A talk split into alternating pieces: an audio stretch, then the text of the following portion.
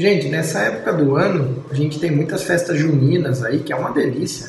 Comida, bebida típica, dança, música. São festas muito legais que acontecem aí por todo o nosso país. Mas, pelo amor de Deus, não vai me soltar rojão.